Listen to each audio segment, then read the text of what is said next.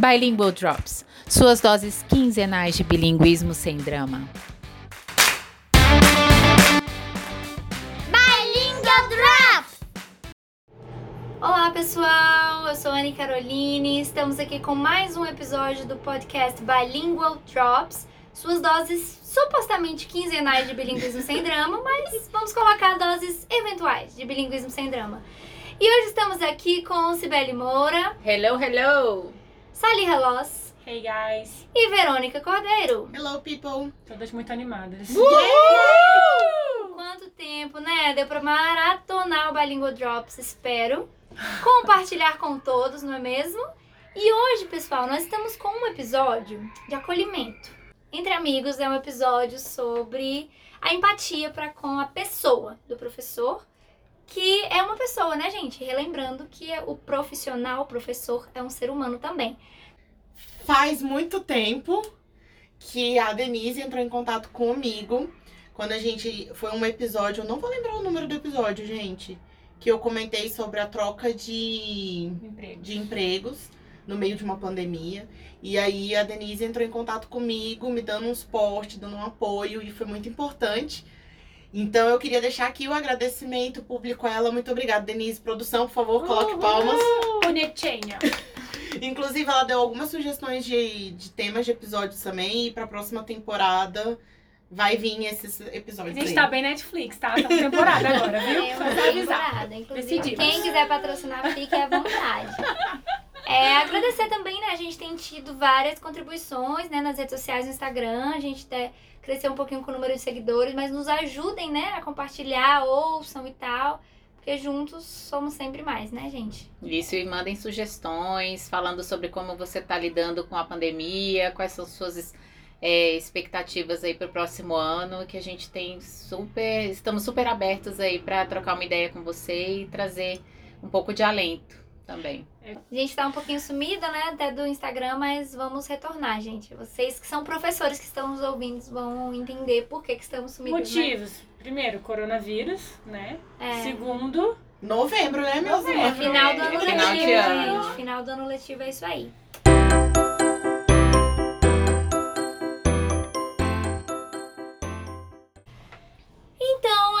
De começar fazendo uma reflexão bem breve, que eu até fiz esses dias lá no meu perfil do Instagram, inclusive quem não me segue lá, fique à vontade pra ir lá. É, em relação a como a gente tem tratado o outro, né? Como a gente não tem feito mais o mínimo, sabe? Isso tem me tocado de uma forma muito forte, assim, não só enquanto professora, mas enquanto pessoa em diversos setores da minha vida e, claro, enquanto professora isso me toca mais, porque atualmente eu, eu exerço mais a minha identidade de professora do que as outras, passo mais tempo é, lecionando. E aí eu acho que a gente parou de fazer o mínimo quando a gente não enxerga mais o outro como ser humano. E eu vejo que isso acontece muito com a profissão do professor, porque espera-se que o professor saiba de tudo, mas ao mesmo tempo que ele saiba dosar, que ele escute o aluno, mas que o conhecimento seja totalmente dele. Espera-se que ele não erre, espera-se que as emoções dele sejam controladas, espera-se que ele consiga controlar tudo e a todos, ouça todos os estudantes igualmente, faça tudo perfeitamente, entregue tudo na data, tenha toda a formação possível.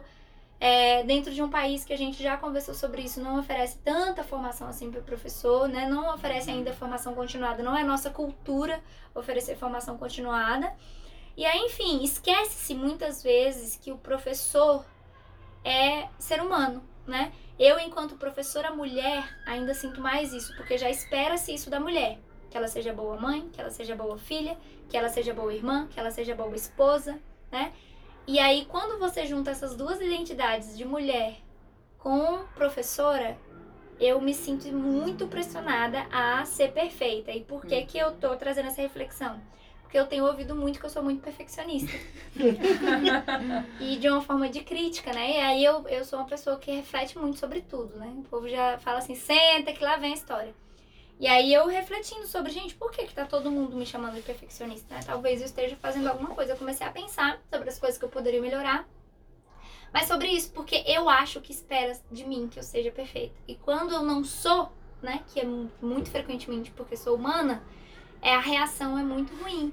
Uhum. Então eu queria levantar essa discussão da gente ter normalizado tratar o professor como qualquer outra coisa, menos como ser humano. O professor dá conta de É, a tudo. intolerância com, com os erros, Sim. né? Eu acho que é isso que está acontecendo, Anne. Eu acho que a gente está muito intolerante. Eu falo a gente e sociedade, Sim, claro. né? Intolerante com os, os erros, entre aspas, né? Com os deslizes ou com a falta de perfeição, né? Que, que, é é mais com, inerente com ao a quebra de humano. expectativa, às vezes, em si, Exatamente. né? E em um momento onde todos estão nos assistindo, muitas vezes não nos acompanham há um longo tempo, mas que estão ali passando, É um recorte. um- pega aquele recorte e não sabe o porquê, não sabe o que, que E motivou você. rotula, né? Rotula E você rotula. como aquele comportamento que você teve naquela situação por conta daquilo que tudo que já vem em contexto, né? E você acaba sendo rotulado. E assim, questiona-se tudo o que o professor faz. Eu nunca vi ninguém questionar engenheiro, tá? É muito Médico, raro, então, é. nem se fala, mas assim, professor, meu Deus, como questiona? É, Educação, são muitos- todo mundo muitos sabe, né? é dedos, todo mundo né, Muitos dedos apontados Todo professor. Muitos dedos apontados e eu Poucas vejo mãos estendidas, né? exatamente. Não, não só do, de- dos gestores, né? Eu vejo também assim muita muita apatia dos gestores em realmente entender o que, que acontece com os professores e eu, e eu sei da onde que vem isso. Porque só quem sabe o que o professor passa no dia a dia é quem entra em sala de aula e dá períodos de aulas inteiros, correndo para lá e para cá e lidando com vários tipos de criança e tendo que se virar e etc. Então você só consegue realmente mensurar todo o esforço que os professores têm quando você entra dentro da sala de aula e tem que lidar com aquelas situações. Quem tá de fora não pode falar nada Sim. porque tá de espectador ali. Então, assim, eu acho que o que, o que falta para que as pessoas elas tenham mais empatia é, falando em questões de gestão, eu acho que os gestores eles têm que pegar e fazer um dia. Eu vou fazer o dia do professor. Eu vou, vou, vou me organizar aqui para ter essa rotina dessa pessoa aqui durante um dia, dois, uma semana, porque aí você vai saber o que você pode fazer para amenizar Sim. Qualquer sofrimento, qualquer angústia, qualquer é, é, Acolher, né? Exata, porque você passou, você sabe, opa, peraí, ó, esse tempo não é suficiente para a pessoa se organizar para ir de uma Sim. sala para outra. Peraí, ó, essa turma, se eu tô dando aula remota e, e, e presencial, desse jeito que tá aqui, não, a aprendizagem não tá funcionando. Essa pessoa precisa de um assistente. Sim. Sabe, são coisas que você só vai saber, o gestor só vai saber se ele entrar lá e vestir a pele do professor no dia a dia. Mas isso é algo que eu falo sempre. Eu acho que eu já falei aqui em outros episódios. O gestor ele tem que estar presente na sala de aula constantemente. Porque quem é que motiva a equipe? Quem é que toma as decisões em nome da equipe? É o gestor. Então, como é que ele vai saber da necessidade do professor se ele não está presente? É, ele se não, ele só não está presente uma ouvir, vez, né? só para você, só para analisar a metodologia ou como o professor está conduzindo a aula. Só pra, só Não, pra julgar, né? É, não na é verdade, pra... eu ia entrar bem nisso, assim. Esse gestor vai estar na sala também para o quê? Não adianta ele estar ali só para ver se você tá cumprindo a página X do livro. Uhum, ver se você tá seguindo Não. metodologia, Não. né? É isso? Não, é isso. Não, tem que ver todo o contexto de, né, de sala de aula. Eu acho que ele tem que estar ali para ajudar e não para te espionar. São coisas distintas. Não, é É porque verdade. eu já trabalhei em instituições que eles entravam, que dava, tipo, passava o ano todo o gestor não entrava. Aí chegava no final do ano, não, Verônica, eu tenho que entrar. Gente, entraram já na minha aula, na última aula do ano, já tinha acabado as provas. Só pra poder ter um documento que Falando falava assim, que- não, eu de fato acompanhei essa professora. Oi? Não faz sentido. Não faz sentido. Mas quem toma as decisões na hora do que que é bom e o que que é ruim pra essa sala de É, os aula? professores são os menos consultados. Gente, eu vou de coisa mais básica, assim. Quando a gente tá, primeiramente, pausa. A produção faz uma pausa. Eu acho muito importante relembrar que eu, enquanto professora, eu não falo, ah, como eu odeio essa profissão. Ah, não é isso. A gente só acha que, até para que a educação funcione de uma forma melhor, para que a vida dos professores seja preservada e que a gente não tenha um professor de 60 anos de idade dentro de uma sala de aula abaixando para amarrar cadarço, que é desumano, é desumano, gente. É, a gente tem que melhorar, crescer muito nesse sentido, né? E aí eu penso que até, por exemplo, questões básicas, como o momento de ir ao banheiro, como o momento de beber água, né? É, eu passo por momentos, já passei, conheço pessoas que passam, né? A maior parte dos professores, de dar seis aulas seguidas sem ter um intervalo, sabe? E assim, não ter um auxiliar para poder ajudar na turma de forma que o professor possa ir ao banheiro, possa beber água. Não existe esse momento, não, não pensa-se nesse momento. Eu acho que é uma coisa tão básica que não se pensa que o professor precisaria ir ao banheiro entre uma aula e outra. Desumanizando, Que desumaniza. desumanizando Que ainda perca a voz professor. Ah, por que, você não tá bebendo água, professor? Fala, É, eu "Querido." vivo sem voz e eu já escutei várias vezes. Eu, eu sei a causa da minha falta de voz. É, também é pela sala de aula, claro. Mas eu trato. Eu faço acompanhamento com fonoaudiólogo. Esses dias até postei no Instagram eu fiz questão de colocar, gente, eu faço tratamento com fonoaudiólogo, não precisa vir falar. Mas eu escuto muito assim, é, você tem que cuidar. Você tem que. Hoje mesmo minha voz tá bem ruim, vai ficar super desafinada. Mas é sempre assim, você tem. É, beba água, você tá se cuidando, você não tá se cuidando. Aí né? você bebe água, não tem tempo de ir no banheiro, você segura e você vai ter infecção urinária. Isso. Eu conheço uma camada de professor. Ah, eu e- Eu acho, eu acho lindo, gente, aquele, prime- aquela primeira reunião do ano que fala, não, primeiro lugar é sua família. Segundo lugar. Não, não sei nem quem é o primeiro, Primeiro lugar lugar. é você. Sempre família, lugar é você você. e Deus. Aí você fala assim, querido, vamos fazer aqui as contas. Quanto Quanto tempo? eu passo em sala de aula? Tá Aí eu chego em casa, eu tenho que planejar agora, principalmente com slide, né? Porque você E por que, que você passa e tanto tempo em sala de aula? Porque a remuneração é baixa, né, gente?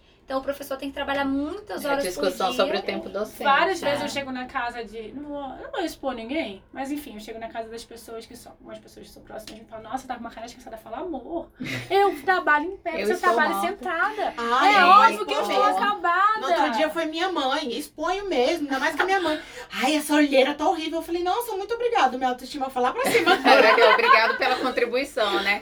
Aceita uma base e um corretivo de Natal. Porque assim, gente, tá, é o que eu falei.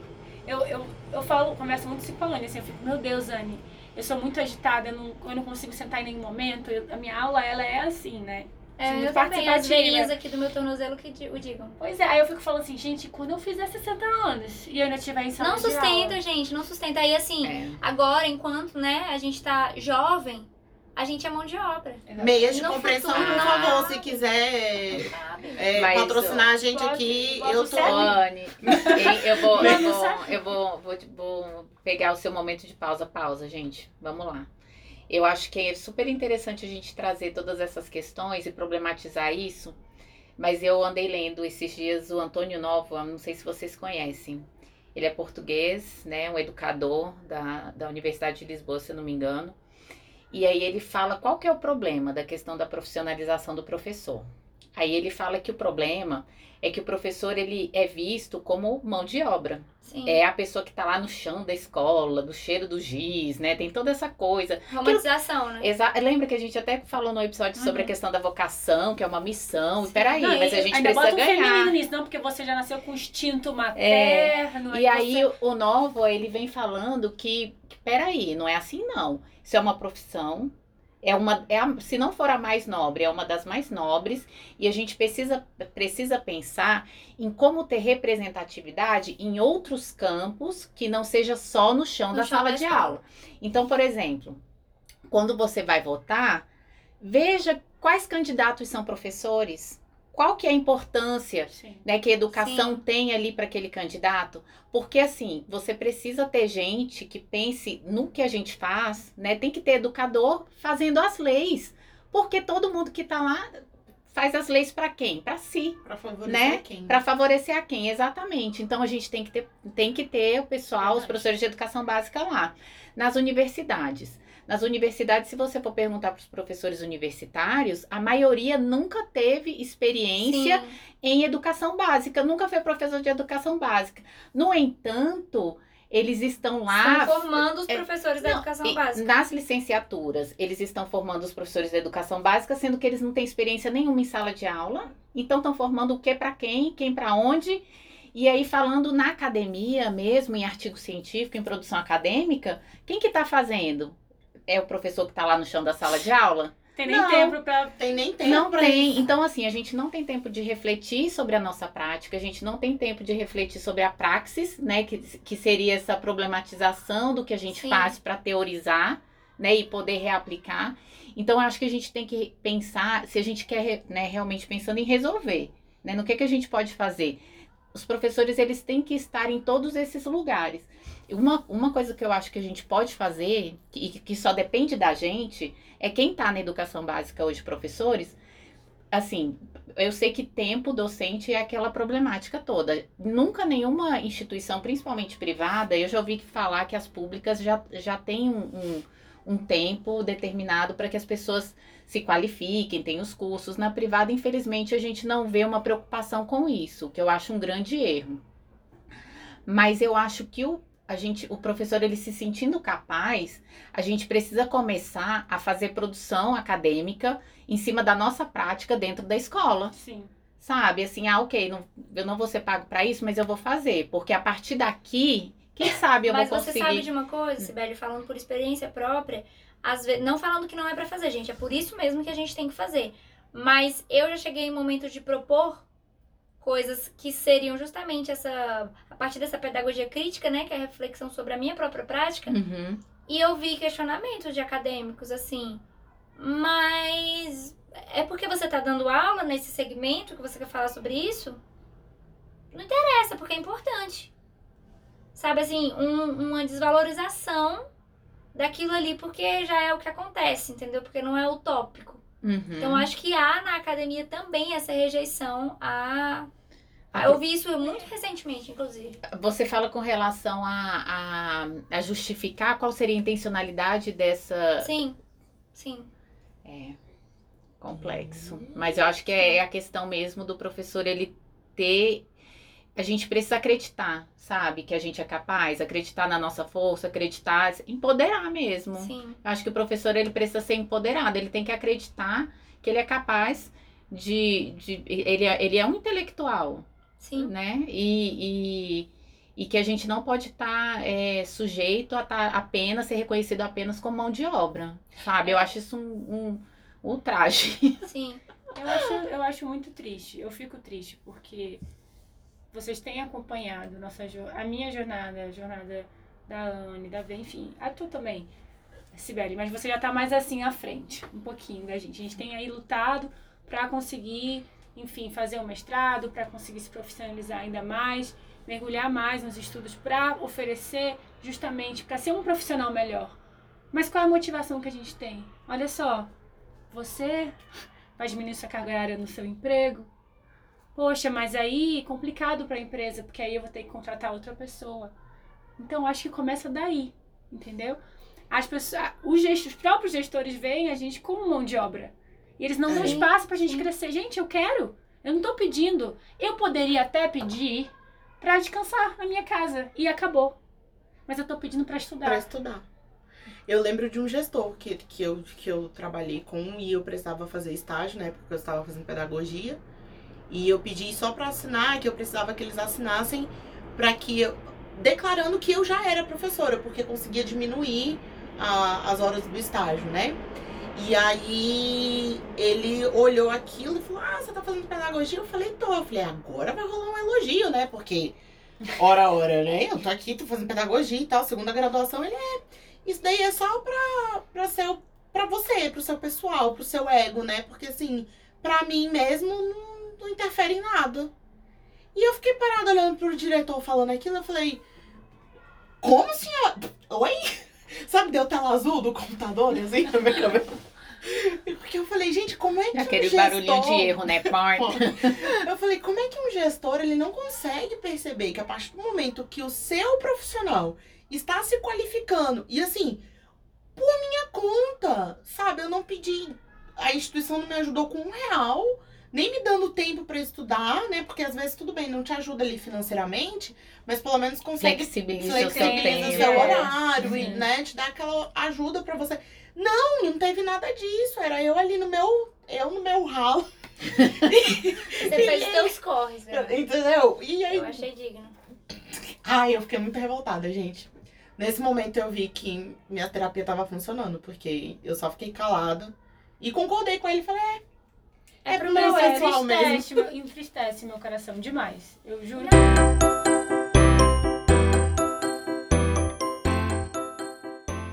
Sei que enquanto você tava falando da questão da, da perfeição, não, foi lá no início do episódio. guardou isso aí. né? Guardei, guardei, porque ela falou, ah, espera-se que a gente seja boa esposa, né? E eu fiquei pensando, gente, falhei miseravelmente.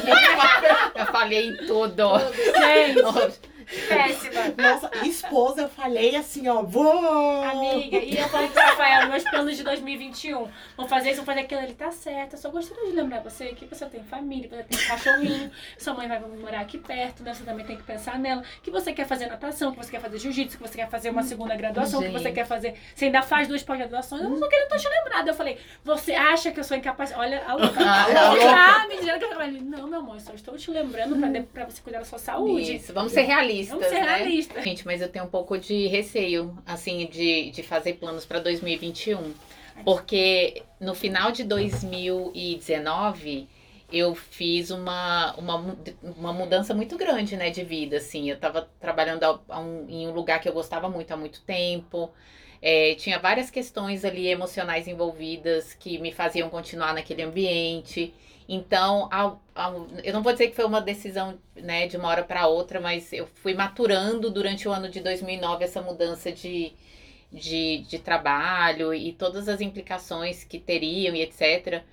E aí, no finalzinho do ano passado, em novembro, eu tomei coragem, pedi demissão e, e embarquei em outro ciclo profissional.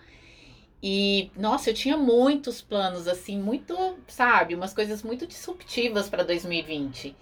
E aí, de fevereiro para março, quando aconteceu a pandemia, assim, e eu falei, ô, hã? né? Então, assim, eu, eu hoje, eu não consigo. 2021 para mim é, é, é, é uma tela em branco. É de verdade, assim, eu tô, é uma autoproteção.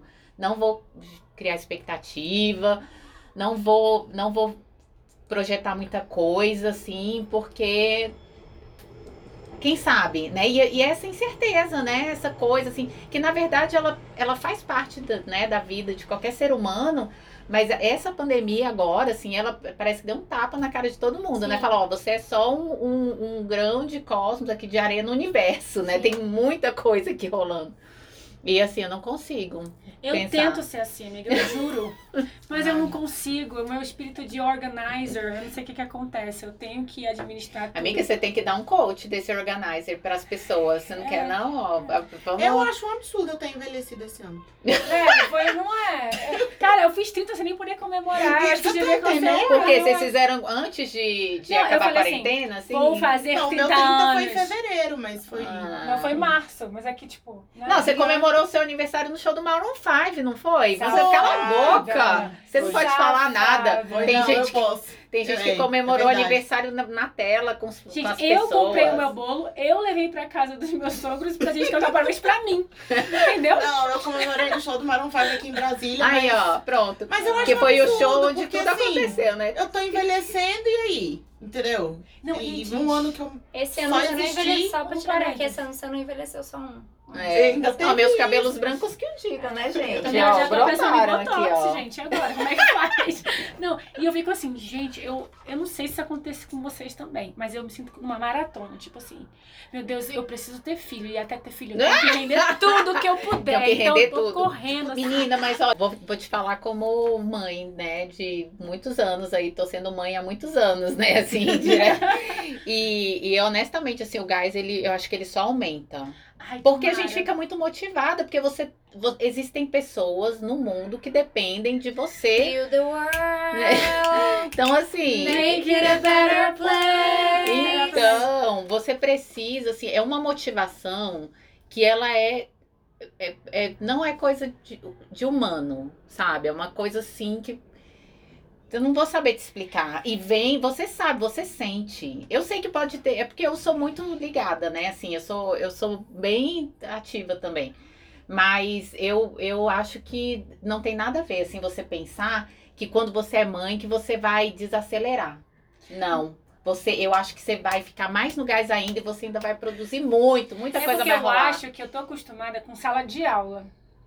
Entendeu? E sala de aula é um monte de menino, menina, enfim, né? Então tenho que ter gás o tempo. Eu acho que vai ser em casa e eu vou ter que estar assim também.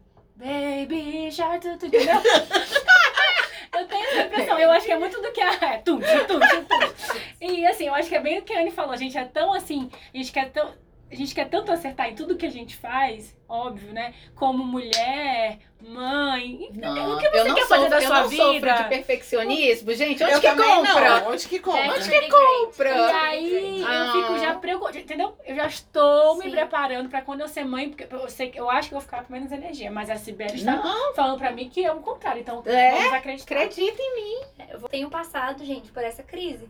Porque eu, né, não tenho 30 anos ainda. Falta um pouquinho. Mas eu. Eu vou até embora depois Ah, dessa. Eu, mas eu juro, eu, eu fico nessa, eu tenho que fazer isso, eu tenho que fazer aquilo, eu tenho que fazer aquilo. E eu acho, eu sou, gente, eu sou essa pessoa, né, que amarra o cadastro, que ensina, que faz uma reflexão sobre o menino aprender a amarrar o cadastro, que de fato não é falso. Inclusive, para as pessoas que me acusam no Instagram de, de dizer que a educação é só coisas boas, não é, mas eu gosto de divulgar as partes boas. Porque a gente já fala tanto das partes ruins, né? E a gente né, eu faço, gente, eu faço de tudo que acontece na sala, eu escuto. Eu- Ontem a mãe de um estudante que talvez esteja me ouvindo também mandou um recadinho. Filho, a mamãe te ama muito, está muito orgulhosa de Ah, você. eu vi. E aí ele não tava conseguindo ler o orgulhosa. Aí ele, é. Orgulho? O que, que é orgulho? Aí a gente foi conversando e tal e tal. E eu enchi os olhos de lágrimas, porque assim, a educação se faz aí, né? Entre a família e a escola. Mas por que, que eu tô dizendo tudo isso? Porque tudo me faz refletir muito. E aí você falou essa questão do filho, e eu me sinto nessa maratona, correndo uma maratona. E eu nunca tinha parado pra pensar muito. Mas quando chegou uns 18 anos, eu pensei assim, bom. Não vai ser tão cedo quando eu pensei, porque não vai ser agora. E aí foi passando o tempo. E aí hoje eu já penso assim, tipo, eu não vou dar conta de ter filho, porque eu não sou boa o suficiente, Você sabe? assim, eu, Nossa, e eu não tenho tempo. e e eu aí não você... tenho, e aí eu tenho que me dedicar aos meus estudantes. Se eu tiver um tipo filho, eu isso. não vou dar conta de me dedicar aos meus estudantes, não vou dar conta de me dedicar ao meu filho. E eu já eu penso isso, sabe? Ainda mais nesse papel, mais uma vez, do perfeccionismo da mulher na sociedade. Que cobra-se muito da mãe e muito pouco do pai, né? Então, assim, a, a gente ter um filho, a gente sabe que o filho acaba sendo da mãe, né? Assim, não é o correto. E, E tem pais gente- maravilhosos, né? Ou que fazem o mínimo, né? Voltando à história de fazer o mínimo. Mas e aí eu fico nessa, eu falo, não dou conta. E aí? E a educação? E aí eu vou parar? Agora você falou isso me fez refletir muito, porque e- eu vejo muito nesse sentido as professoras mães com quem eu trabalho, inclusive, gente, vocês que estavam com os filhos de, de vocês em casa que não aguentavam mais, as professoras também estavam com os filhos delas em casa. E eu sei de uma história de uma professora que estava, tem um bebê e uma criança de 3 anos. E eu empurrando o carrinho e dando aula, e a criança de 3 anos fazendo uma atividade ao lado dela. Sabe? Então, assim. E aí é, fica uma sobrecarga e eu, e eu fiquei pensando, conversando com as professoras mães que eu conheço, eu fico tipo, eu não vou dar conta. Você Sabe? uma que, E o inclusive, medo é de não ser boa o suficiente. E ela tem quatro filhos, amiga. Quatro filhos. Imagine só você tirar um tempo na sua casa. Enfim, tem que ser num lugar silencioso. Tem aquele monte de critério que a gente tem que seguir ali na hora de dar aula online. É, e tendo quatro filhos, criancinhas em casa. Então, assim, gente, eu, eu admiro muito vocês. Eu quero ser assim. É. Por isso que eu tenho tanto medo. Eu falo, Mas- hoje em dia eu, eu acho, eu como sempre, né? Eu acho engraçado, beijo mãe, que minha mãe é, é muito mais desapegada do que eu, amém. E aí ela fica, minha filha não sofre tanto, você sofre tanto. E eu olho pra ela e falo, gente, é o papel da mãe, né? O que, que é a mãe? Não tem, igual você falou assim, não é uma coisa humana, o que a É, gente não sente. dá pra Não explicar. tem, a mãe não tem outra pessoa. Você pode fazer qualquer coisa, pode fazer qualquer. Não, a mãe não tem, sabe? Igual assim. E aí eu fico pensando assim, até pela construção social que põe-se em cima da mãe. Eu, eu olho pra minha, eu falo, gente, pra mim não vai dar, que eu não sou, eu não sei ser tudo, não. Não, e, e é assim, né? E aí a gente volta pra essa questão do professor, porque o professor também, ele tem que estar ali, ele tem que estar sempre bem, ele, tá, ele tem que estar sempre disposto, é, sempre super feliz. E eu ouvia direto assim, ah, mas as famílias estão passando por um problema muito complicado. E a gente tem que. A gente precisa. A família está passando por. As, as famílias que a gente atende, né? A escola, estão passando por problemas né? Por problemas agora nessa A época. de rotina pandemia. mudou. a rotina tal, mudou e tudo mais. A gente tem que acolher e eu fiquei, ok. Eu sou um ser humano, eu também estou inserida nesta pandemia. E eu também Tenho, estou é, vivendo tem- tudo que vocês estão exatamente. vivendo. Então, assim, eu até comentava com as meninas anteriormente que quando a minha avó faleceu, e a minha avó faleceu esse ano, em julho, de Covid, eu simplesmente recebi a mensagem. Na verdade, não foi uma mensagem, mas assim, quando a minha mãe me ligou, minha mãe sabia que eu estava em sala de aula. E eu vi a ligação da minha mãe, na hora eu já, eu já entendi. Eu falei, minha avó faleceu. E eu estava dando aula, câmera ligada, aquele monte de, de quadradinho me olhando. E eu precisava, faltava acho que aí uns 15 minutos para terminar a aula. Eu não podia simplesmente virar para eles e falar, galera, eu vou precisar terminar agora.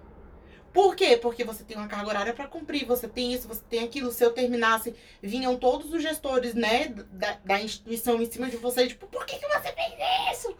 Então, assim, é... Fora os pais também, né? Por que Fora os pais. Terminou 15 Por que, que minutos a antes terminou 15 acabar? minutos antes? E não sei É. o quê. Então, assim, é- é- são essas situações que a gente fala assim, Que desumaniza o Que professor. desumi- não, não, é, não tem direito. Esse ano aconteceu um episódio parecido, não comigo especificamente, apesar de ter acontecido eu ter perdido pessoas, ter passado por situações horríveis e ter engolido como você engoliu.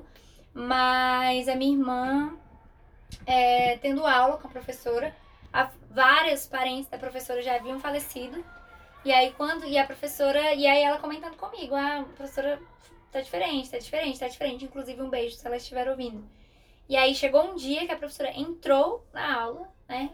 E, assim, ela não se sentiu confortável para falar para os estudantes dela dos anos finais de psicologia o que ela estava passando.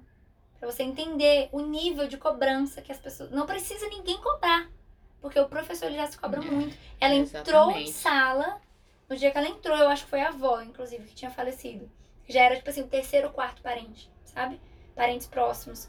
E aí ela entrou em sala, já atrasada, a minha irmã comentou, estranho, ela não se atrasa.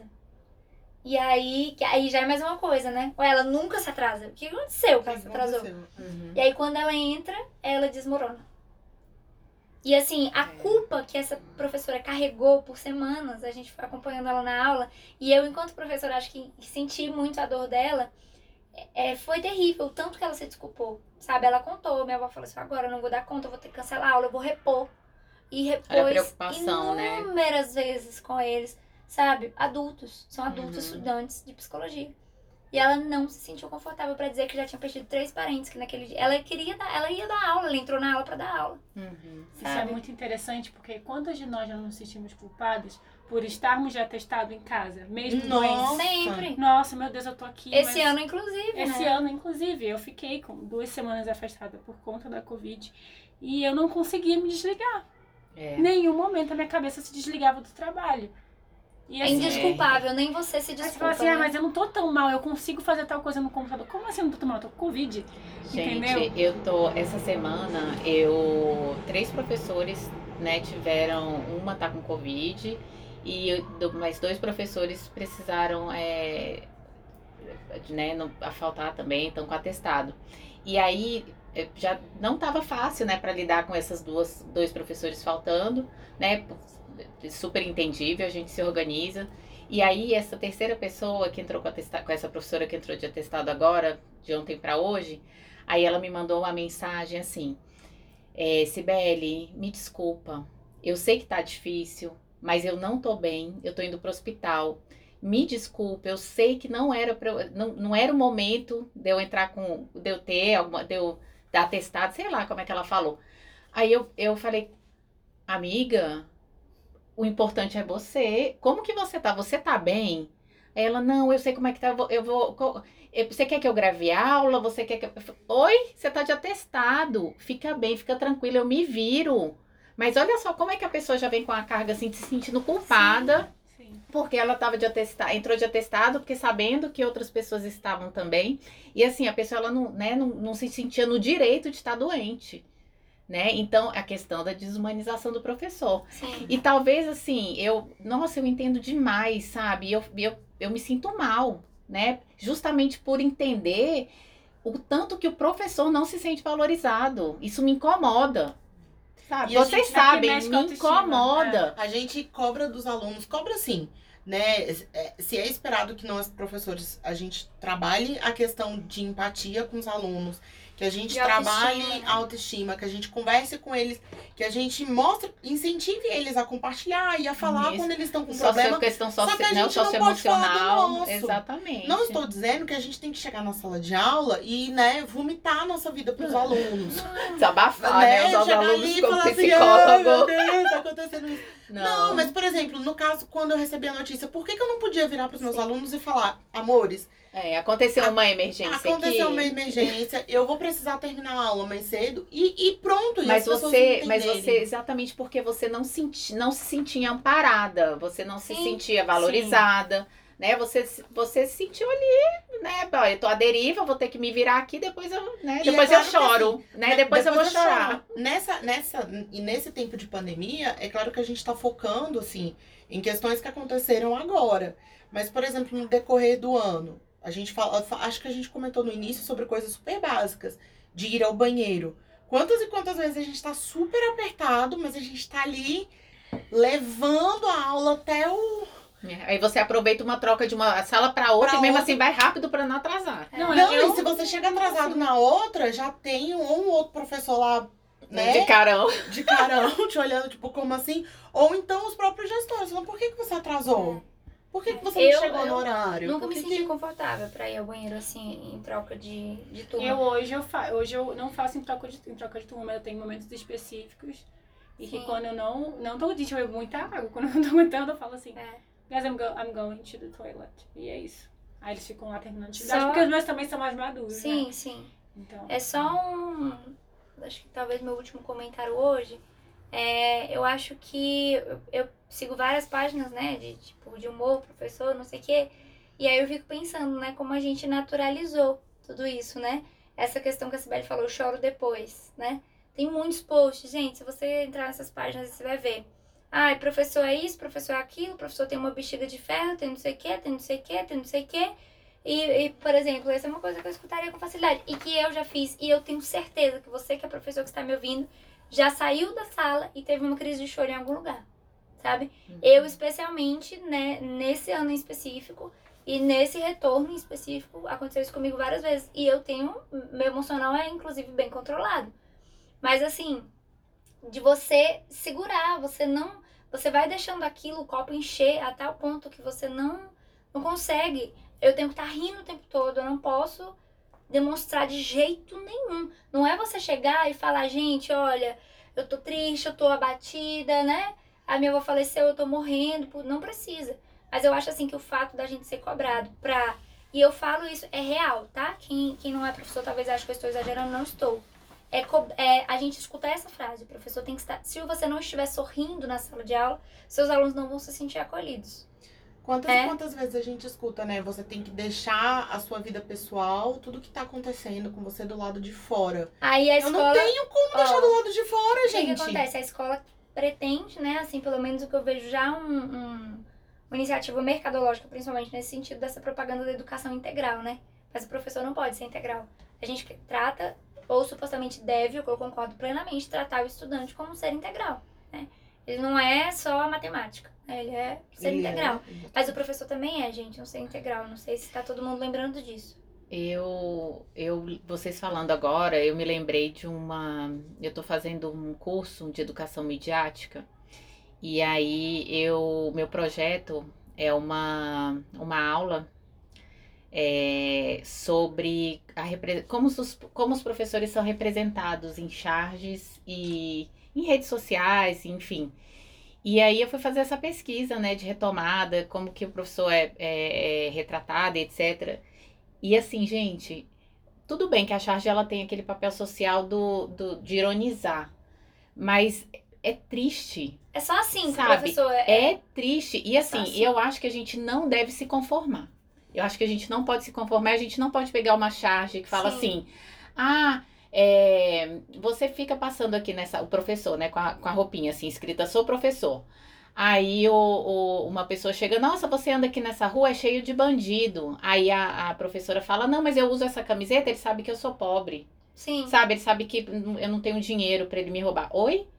Sabe? Isso não é engraçado. Isso não é engraçado. Sabe? Isso é sério. E a gente Ou quando precisa refletir sobre assim, isso. Ah, o estoque de Rivotril tá em dia? Eu Sim, falo, gente, sim. isso não, isso não, isso É. não tá certo. Eu acho que a gente tem que parar de achar graça, sabe? E nessa desumanização, nesse escárnio, né? Eu acho que a gente precisa reverter isso. É aquilo que a gente estava falando da consciência crítica da linguagem, né? A, a linguagem é usada sempre da mesma forma relacionada ao professor.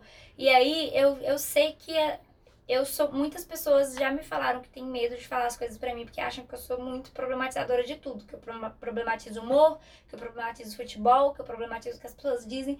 Mas é porque, gente, a gente tava conversando aqui em off antes Da sobre análise essa questão discurso. da análise do discurso, né? Uhum. E depois que você percebe que a linguagem ela serve a alguém Análise sempre é discurso. e né? que A é ela discurso. sempre vai banalizar alguém e servir a alguém, você entende tudo ali. E a imagem do professor, tudo é muito explicado. A gente não Uhum. tá aqui dizendo por quê. Oh, meu Deus, gostaria de entender. Não, a gente entende. Uhum. Por que, que o professor está nessa situação, sobretudo aqui no Brasil, e a gente tenta combatê-la, né? Essas, Isso. todas essas razões. Mas essa é uma delas. Eu sempre, sempre que eu vejo essas postagens, me incomoda profundamente, sabe? Às vezes eu paro Eu de seguir também. as páginas. Eu também faço Ah, isso. recentemente eu até postei é, em relação ao uso de imagem de crianças e de piadas com crianças, sabe? De vídeos de crianças pra fazer humor na internet. É, a criança, gente, ela não sabe nem que ela tá ali, Uhum. sabe? Com relação aí, aos memes, é, né? E aí, assim, eu acho que tem que, sim, um basta, não é engraçado, sabe? Isso não é mesmo, engraçado. Não é engraçado. E falando de, a- de análise do discurso, só pra deixar registrado, não tem muito, muito a ver não, mas em off aqui eu estava comentando com as meninas. Por que que é história rebelde pra garota... Não, como é que é? Pra garota rebelde, as histórias lá são pra garota rebelde e pra garota é pra garoto que quer mudar o mundo. Vamos começar a refletir sobre isso, que isso me irritou. É isso. Falei, tô leve. E ela tá falando sobre dois livros, gente. São, são Oi, sobre vamos contextualizar. livros. Oi? É. Oi? São só dois livros, você pai, você mãe. Dá uma voltinha na, na livraria, porque eu também não vou falar o nome dos livros, porque eu não tô afim de ser processada. Mas dá uma voltinha lá na, na Você livraria. vai. Volta aí. Você vai você encontrar, que é pra garotas rebeldes e pra garotos que querem mudar o mundo. Então é isso aí. Gente, eu acho que estamos bem por hoje, né? E aí eu queria mais uma vez fazer dois convites. Um, pra você mandar sua opinião, seu desabafo, tudo que você quiser mandar pra gente. Segue a gente lá no Instagram, no arroba bilingualdrops. Manda pra gente e-mail, né? No bilingualdrops.gmail.com. E eu queria também convidar você a ver se você está fazendo o mínimo que você pode fazer. Se você está respeitando o outro, a si. Se você está pensando no outro, o mínimo. Sabe? Aquele bom dia que a gente fala tanto, né? Mas pensa aí. Convite. Se você está fazendo, ótimo. Parabéns. Mas só pensa sobre isso. E eu se acho você já que... estiver fazendo, né? Pensa assim, o que mais você pode. Além do mínimo, né? Além eu do posso. mínimo. É. E é isso, gente. Sintam-se acolhidos. Muito obrigada mais uma vez por estarem aqui conosco. E bye bye. Bye, bye. Bye. Bilingual Drop!